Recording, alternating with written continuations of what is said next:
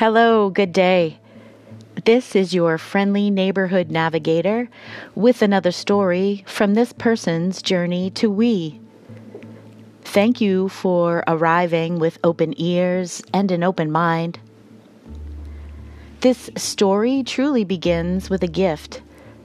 I once heard a teacher say, "If you want to keep a gift forever, first you must give it away." In December of 2012, my husband gave a gift to me. This gift became a catalyst for a spiritual awakening and taking spiritual flight. Being of practical mind, I really have never had much attachment to material things. Living mostly paycheck to paycheck, we have never really been able to afford extravagant gifts. However, this year in particular, my husband had gone out of his usual price point. Unfortunately, earlier that year, his father had passed away and left a little bit of extra money in this direction.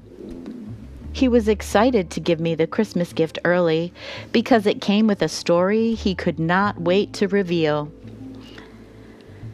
He had gone into the jewelry store directly after work, dressed in his dirty construction attire, looking for something of the butterfly persuasion. Butterfly energy has always spoken to me and plays a part in our own love story. The sales associate told him he might find some butterfly charms over there and directed him to a case across the store. As he approached, he realized what he was viewing were simply inexpensive charms. He wanted something more substantial.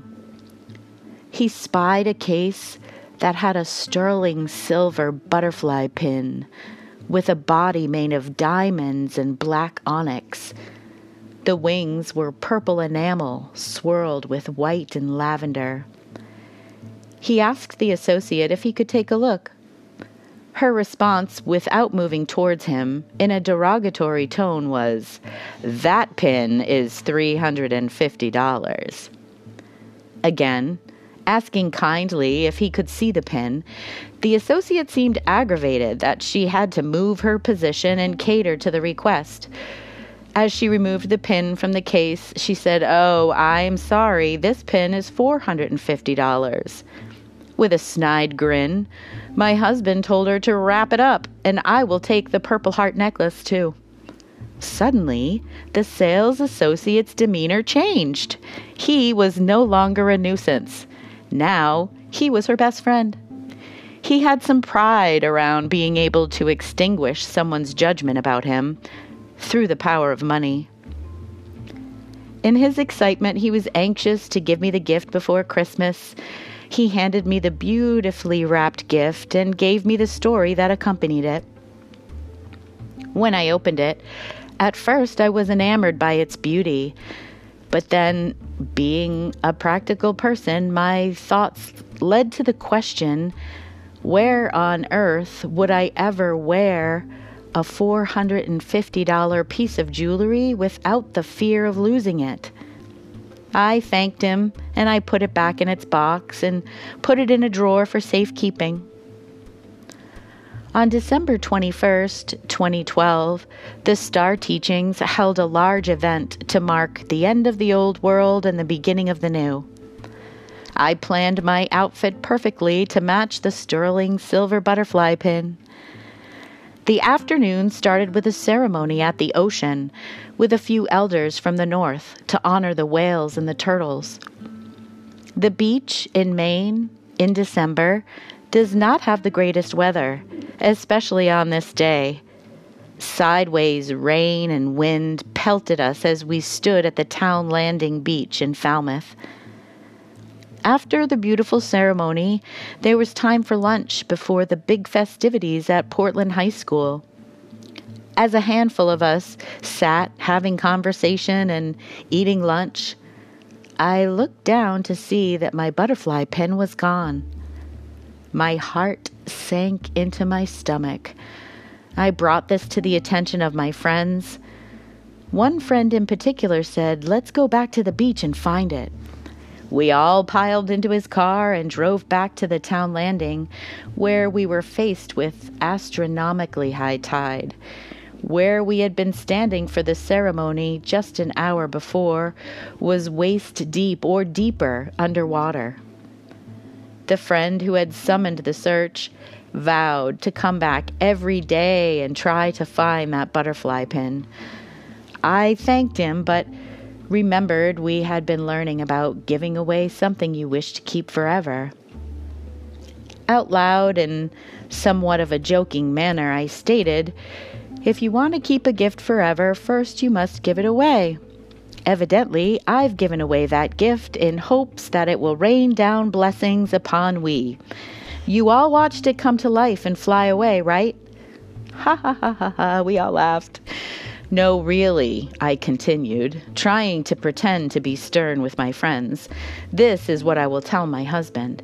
It came to life and flew away, and you all witnessed that magic happen here today."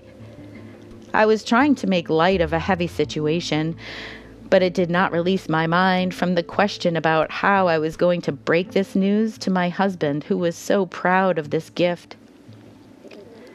The next time I saw our teacher, David Lombard Santopas, I told him about what happened at the big event in Portland, Maine. I asked him about the best way to share this news with my husband in a kind way, a way that brings understanding and forgiveness and might stifle any anger, sadness, or resentment. He began by asking me a question. "What is your husband's favorite meal that you make for him?" I thought for a minute, and then responded likely it was lasagna. His suggestion was to make a lasagna for him, and as he takes his first giant bite of lasagna, so that his mouth is full, tell him the story, just as you told me the story here today, and he cannot get mad. I must have given him some kind of look, because he started to laugh at the face I was giving him. I never really have been one to have a poker face. I suppose I expected something more magical. He said, "Listen to my words. Tell him the story as you have told me the story here today, and he cannot entertain anger." I agreed and set out on the task of delivering the difficult news to my life partner.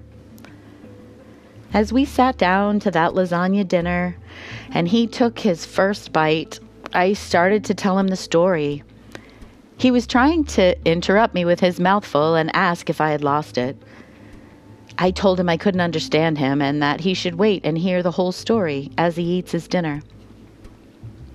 I finished the story by explaining how Eric said he would go to the Town Landing Beach every day and try to retrieve that pin. My husband put down his fork, wiped his mouth, and he said, "He doesn't need to do that. I guess it came to life and flew away." What? That was the part of the story I left out. I didn't say those words to him. He said that on his own, out loud. These are the pieces that you cannot make up.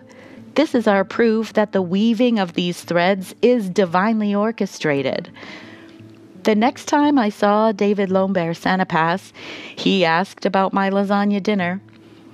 I told him about the words my husband uttered upon completion of the story and how I had left out that part. David's smile grew really big and he said, "See, he is listening." In that moment, I became a little teary because privately I had been asking for Spirit to show me that the man I had married, whose exterior was seemingly callous due to hard work, conditioning, and culture, was still able to carve pathways to the softer side and to the pieces that are still divinely connected. So this was confirmation on both fronts. That indeed, deeper listening is happening inside the hardened outer shell, as well as the butterfly coming to life and taking spiritual flight. This story does not end here, but it is a good place to rest. Tune in for part 2. This is your friendly neighborhood navigator, over and out.